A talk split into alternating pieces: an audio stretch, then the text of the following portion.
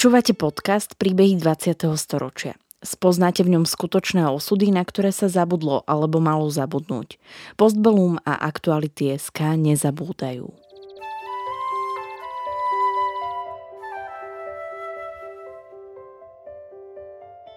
Vďaka konkrétnym príbehom sa dozviete, akým osudovým dilemám museli naši rodičia, starí rodičia, prarodičia čeliť.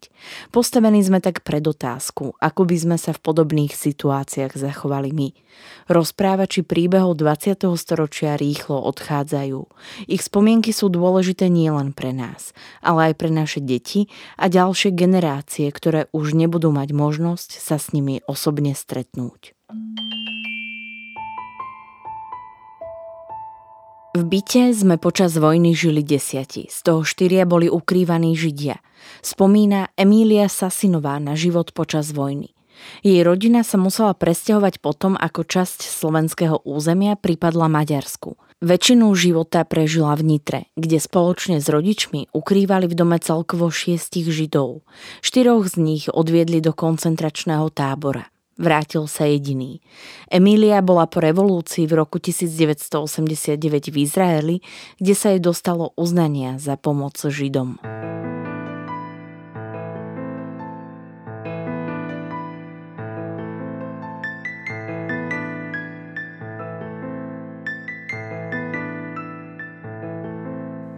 Emília Sasinová Rodina Kačírová sa narodila 20. novembra v roku 1936 na slovensko-maďarskej hranici v obci Mužla. Už po pár mesiacoch sa jej rodičia presťahovali do mesta Parkan, ktoré dnes poznáme ako Štúrovo. Jej otec pracoval na železniciach a bývali v blízkosti čerpacej stanice na vodu pre Rušne. V januári 1938 sa jej narodila sestra Marta. V októbri si Maďari na základe prvej viedenskej arbitráže privlastnili pás územia. Keďže obaja Emilíny rodičia boli Slováci, maďarské úrady ich poslali za novovybudované hranice na Slovensko. Nepomohlo ani to, že otec aj mama vedeli dobre po maďarsky. Usadili sa v Lovásovciach, dnes známych ako Koniarovce, kde ich prichýlila rodina – tam privítali ďalší prírastok do rodiny. Odtiaľ sa už pečlená rodinka presunula do Nitry. Emilín otec pracoval ako rúšňovodič na medzinárodných rýchlikoch.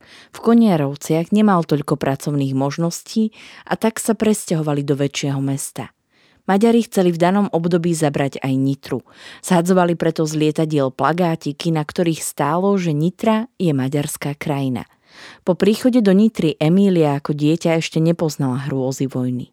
Ja si vojnu ako vojnu neuvedomujem až vtedy, keď sme tých Židov mali u seba. Ale ani vtedy sme si my ako deti neuvedomovali, že to je vojna alebo ako. Jej vážnosť si uvedomila, až keď sa ich priamo dotkla.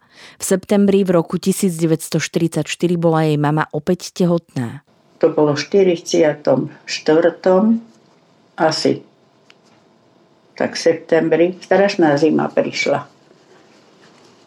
A mama bola už vysoko v druhom stave a išla tam večer na záchod a naraz počuje chrápanie. A vyšla z toho záchoda vyplašená a vybehla oproti nej taká pani nejaká a hodila sa na zem, na kolená, išla jej nohy voskávať, preboha, že aby ich nehali, že oni boli schovaní tam na, v roli v tom kukuričnom kórovi, čo, čo tam bolo, ale že tam nemôžu, že, tam im bola zima. A otec tam mal pilíny a také, neviem, jak tam spali. Boli to Židia. Volali sa Vajsovci. Emílíny rodičia cudziu rodinu prichýlili.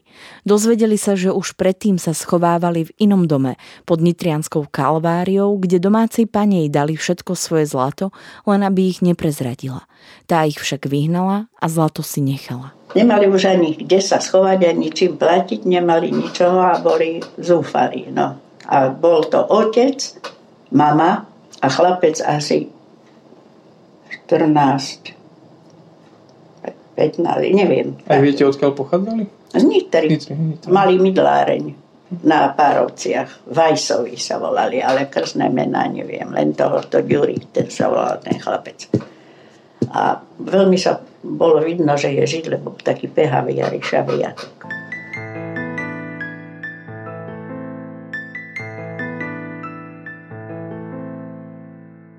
Byt, v ktorom Emília s rodičmi a súrodencami bývala, mal však len 1,5 izby. Už pred príchodom ukrývajúcej sa rodiny tam bývali šiesti a na ceste bolo ďalšie bábetko. Kvôli veľkej zime ich však nemohli nechať spávať v dielni na dvore, museli byť vnútri. Rodine Vajsovcov poskytli polovičnú izbu, kde predtým spávala Emília so súrodencami. Boli v nej dve postele. Keď šla Emílína mama rodiť a bola v nemocnici, starala sa o nich ukrývaná židovka. V tých časoch pôrodnícke oddelenie vyzeralo ako jedna veľká hala, kde bolo veľmi veľa žien na posteliach vedľa seba.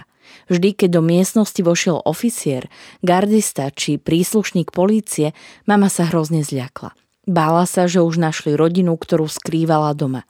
Nakoniec pôrod dopadol dobre.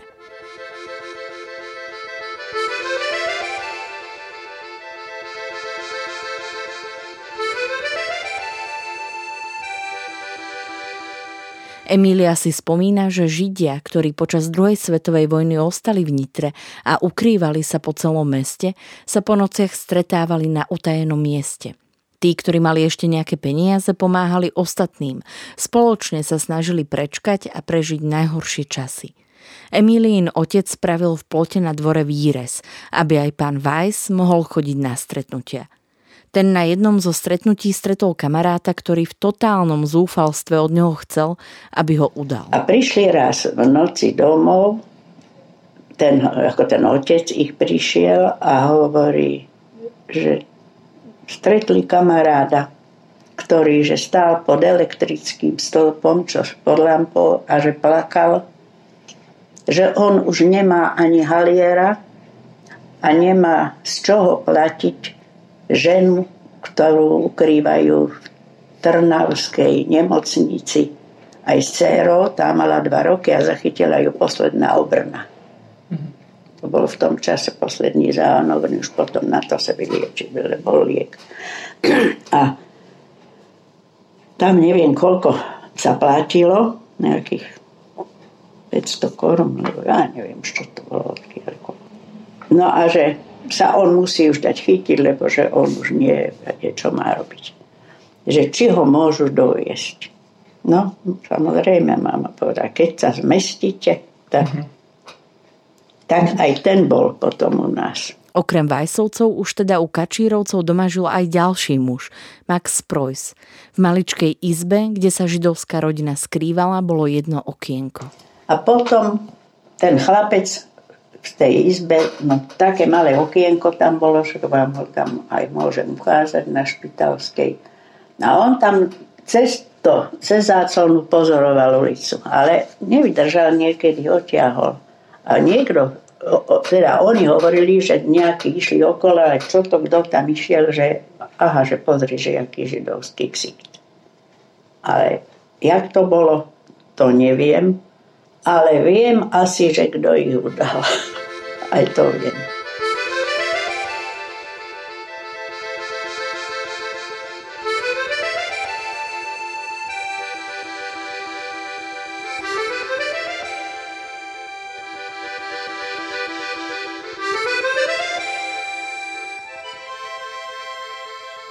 Bolo to pred Vianocami 1944, keď sa Emília vrátila zo školy domov, mama plakala, všetko bolo rozhádzané. Po rodinu prišli gardisti, odviedli ich a všetci štyria aj s Maxom skončili v koncentračnom tábore. Ako sa Emília neskôr dozvedela, ukrývaní Židia ešte stihli vybehnúť na dvor a poskrývať sa v jamách a rúrach, ktoré viedli k vodnej čerpárni – jej otec v tom čase nebol doma.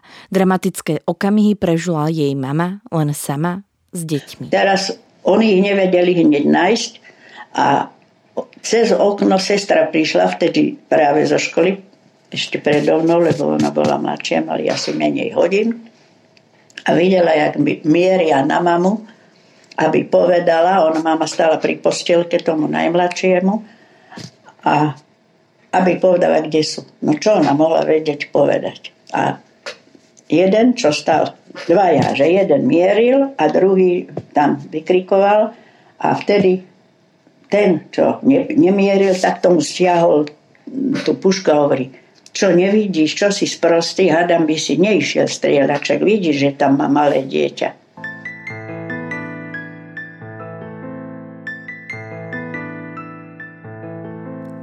Gardisti však napokon všetkých ukrývajúcich sa našli a odviedli.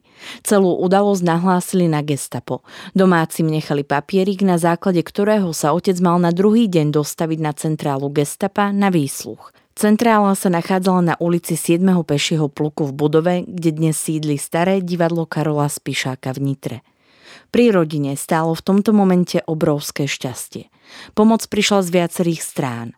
Emilína krstná mama Julia Hrubá mala dobré vzťahy s Nemcami, ktorí žili v Nitre. Zároveň však sama ukrývala Židov. Keď sa dozvedela o tom, čo sa stalo u Kačírovcov, požiadala nemeckého gestapáka, s ktorým sa stretávala, aby sa záznam o tom, že u nich doma boli Židia, stratil. O tejto snahe však otec nevedel. Na druhý deň sa teda vybral na gestapo a čakal na chodbe, kým ho zavolajú na výsluch. Zbadal ho tam kamarát, ktorý patril k vyšetrovateľom, ale nebol nacista. A jedna verzia je tá, že ona cez toho svojho nemeckého dala likvidovať ten papier, alebo ako, ale otec hovoril tak, že keď tam on prišiel, keď ho, to bolo, viete, kde, kde je teraz kino staré divadlo, tam bolo kino Tatra a nad nimi bolo... Centrálu. Mhm. Áno, tam mali centrálu. No a už tam bolo aj viacej ľudí a on tam sedel a naraz, že jeden ho, kamarát ho tam zbadal, čo bol z tých vyšetrovateľov. Lebo aj tam však všade to išlo, že nemali všetci jedno zmýšľanie. Čiže tam sa našli takí, ktorí no, mali samozrejme, rozum, áno. A hovorí, Lajoš, Lajos volaj po maďarsky. No čo ty tu robíš? No a povedal, čo sa mu stalo. Kedy to bolo? No dneska ešte, alebo včera, alebo ja to už neviem presne, jak to bolo. Takže hneď zobra, utekaj domov a on ten papierik, že zlikvidoval.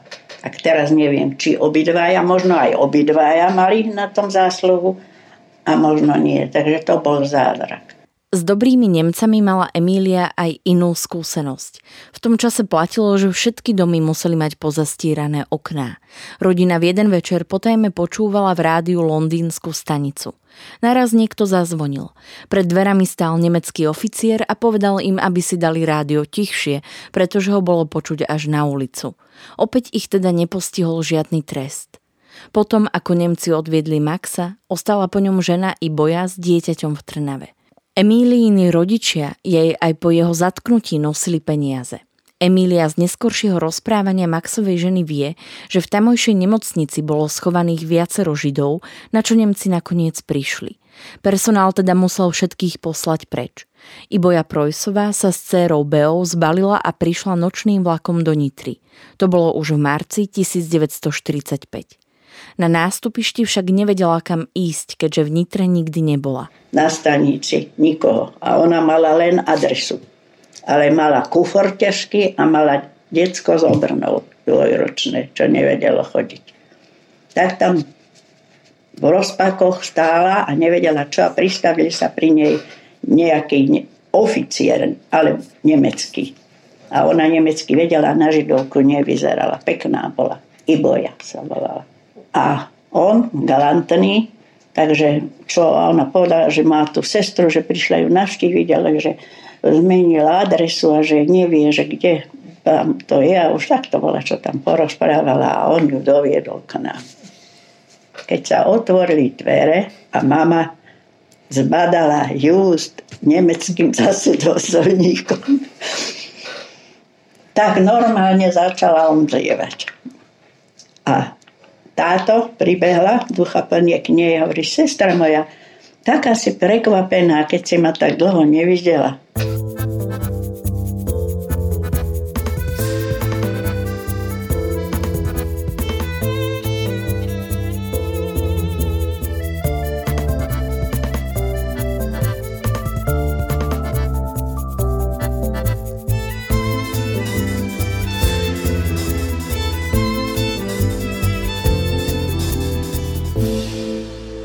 Iboja aj s dieťaťom prečkala u svojich ochrancov až do konca vojny bez újmy. Navyše jej muž Max dokázal prežiť dlhé mesiace v koncentračnom tábore a po oslobodení sa vrátil k svojej manželke a k dieťaťu. Emília si spomína na ich dojemné stretnutie – Max totiž nevedel, že jeho rodina prečkala záver vojny v Nitre. K Emíliinej rodine prišiel po oslobodení len preto, aby sa ukázal a potešil ich. Keď sa dozvedel, že v Nitre sa nachádza aj jeho žena s dieťaťom, rozplakal sa od šťastia. Celá mladá rodinka potom bývala v Nitre, no o pár rokov sa rozhodli odísť do Izraela.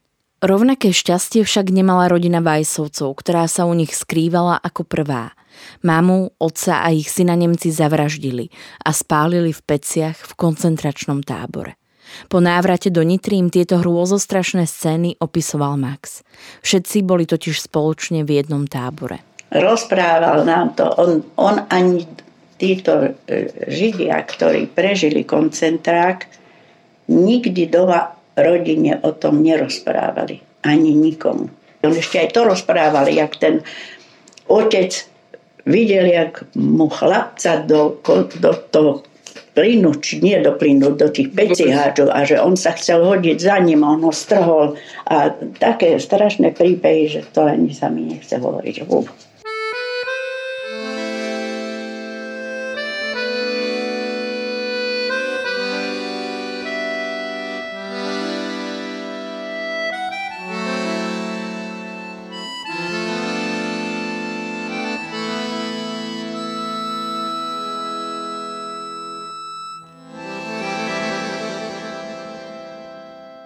26. marca 1945 v ranných hodinách spustili sovietské vojska bombardovanie Nitry a jej okolia, ktoré malo ničivé následky. V meste zlyhal ohlasovací systém a obyvatelia neboli sirénami upozornení na to, že sa blíži nebezpečenstvo. Bomby zo sovietských lietadiel, ktoré mali zasiahnuť nepriateľské pozície, dopadli priamo do centra a na námestie. Celé bombardovanie bolo zbytočné, lebo v meste už v tom čase neboli žiadni Nemci. Výsledkom boli desiatky mŕtvych civilistov a mnohé zničené budovy či obytné domy. Emílína krstná mama schovala Židov, ktorých pôvodne ukrývala u seba a ešte aj Iboju a jej cérku, ktoré sa ukrývali u Kačírovcov. Ukryla ich v pivnici pri Vinohradoch v Krškanoch. To bolo v ten deň, keď bolo bombardovanie. Hneď v ten deň ich ona brala tam.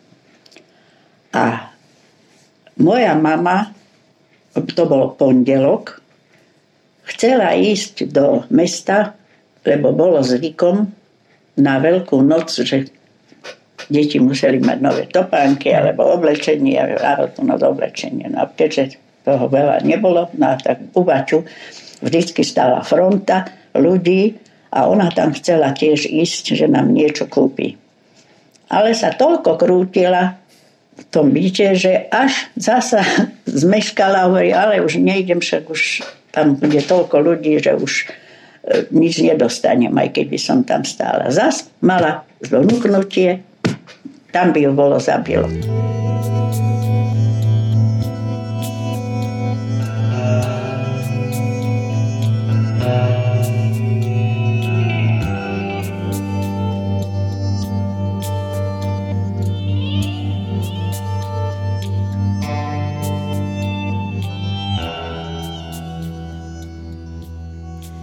Už deň predtým sovietskí vojaci ostreľovali ľudí v obci Komiatice, ktorá bola v tom čase na maďarskom území. 25. marca ostreľovali z gulometu Rusy ľudí ako vychádza, to bola nedela. Pred Veľkou nocou, veľkou, pred Veľkou nocou, kvetná nedela. Ako ľudia vychádzali z kostola, tak ostreľovali ich, zabíjali normálne. A to všetko tých ľudí ranených doniesli do, doviezli do Nitranskej nemocnice. A na druhý deň bombardovala sa Nitra 26. marca. Ranených nemohli previesť do najbližšej nemocnice v Nových zámkoch, pretože tá bola zničená. Vozili ich do Nitry.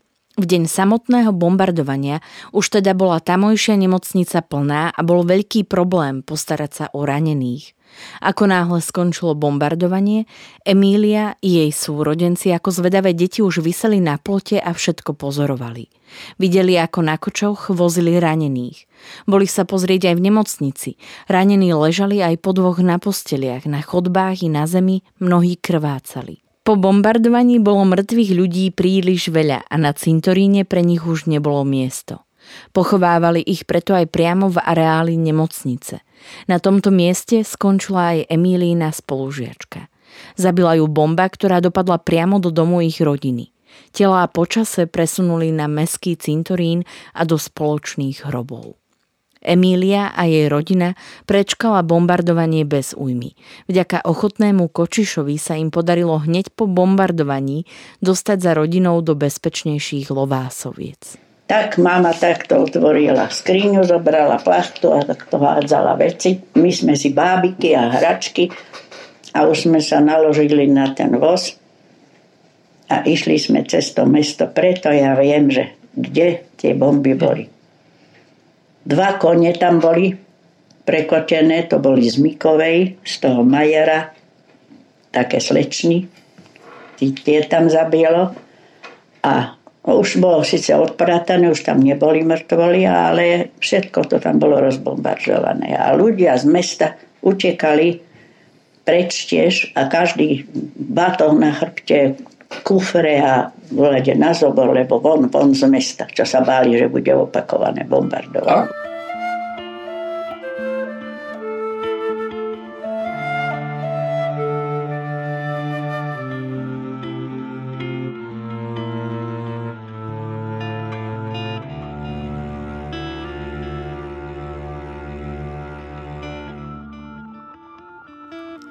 Po upokojení sa situácie ostali bývať spolu v Nitre. Za to, že počas vojny prejavili veľkú dávku odvahy a zachránili ľudské životy, sa po príchode Červenej armády nedočkali žiadneho uznania. Úctu a rešpekt im však prejavili ďaleko za hranicami Slovenska v Jeruzaleme. Izraelský parlament sa v roku 1953 rozhodol postaviť centrum, ktoré bude navždy pripomínať hrôzy holokaustu.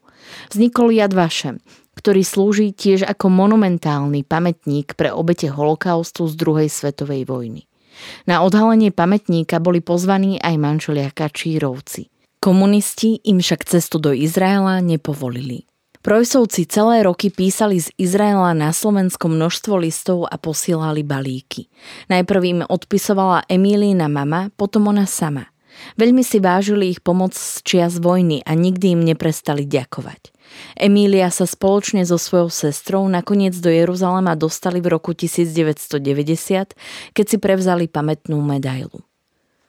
Pozvala ich Bea Projsová, zabezpečila im aj letenky a ubytovanie –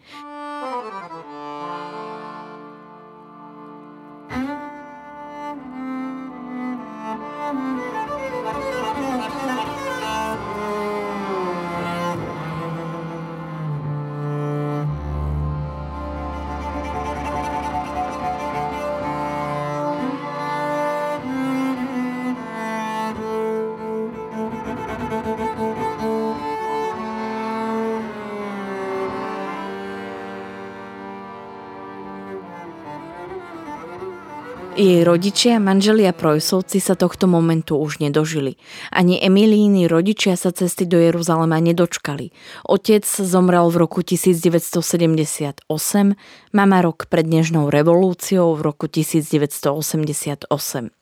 Počas celého komunistického režimu ostala pamätníčka žiť v Nitre spoločne s celou rodinou.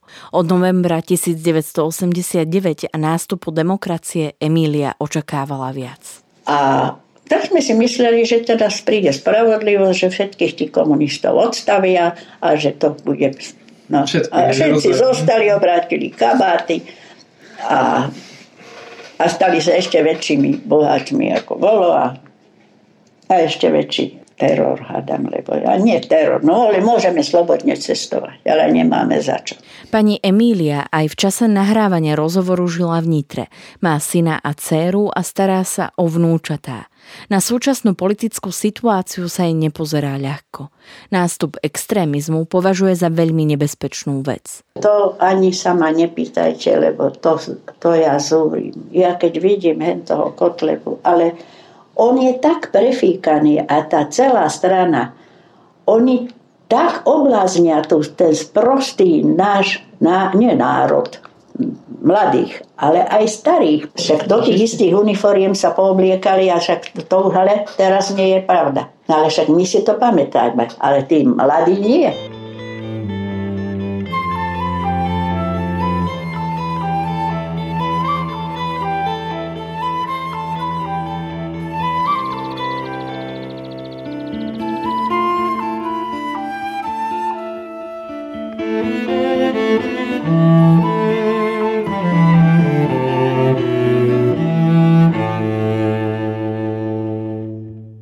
Príbeh Emílie Sasinovej v roku 2020 nahral a spracoval Jakub Benko.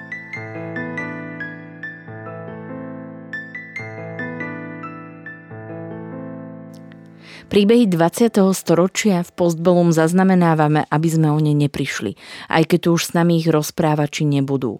Aby sme nezabudli na ich príbehy a na hrôzy, ktorým boli vystavení a na dôležité okamihy našej histórie, ktorá dnes býva často spochybňovaná a pre mnohých je neznáma. Podporte prosím našu prácu aj vy pravidelným finančným príspevkom na www.postbellum.sk. Ďakujeme. Podcastom vás prevádzala Sandra Polovková a spolupracovali na ňom Kristýna Lukáčová a Marian Jaslovský.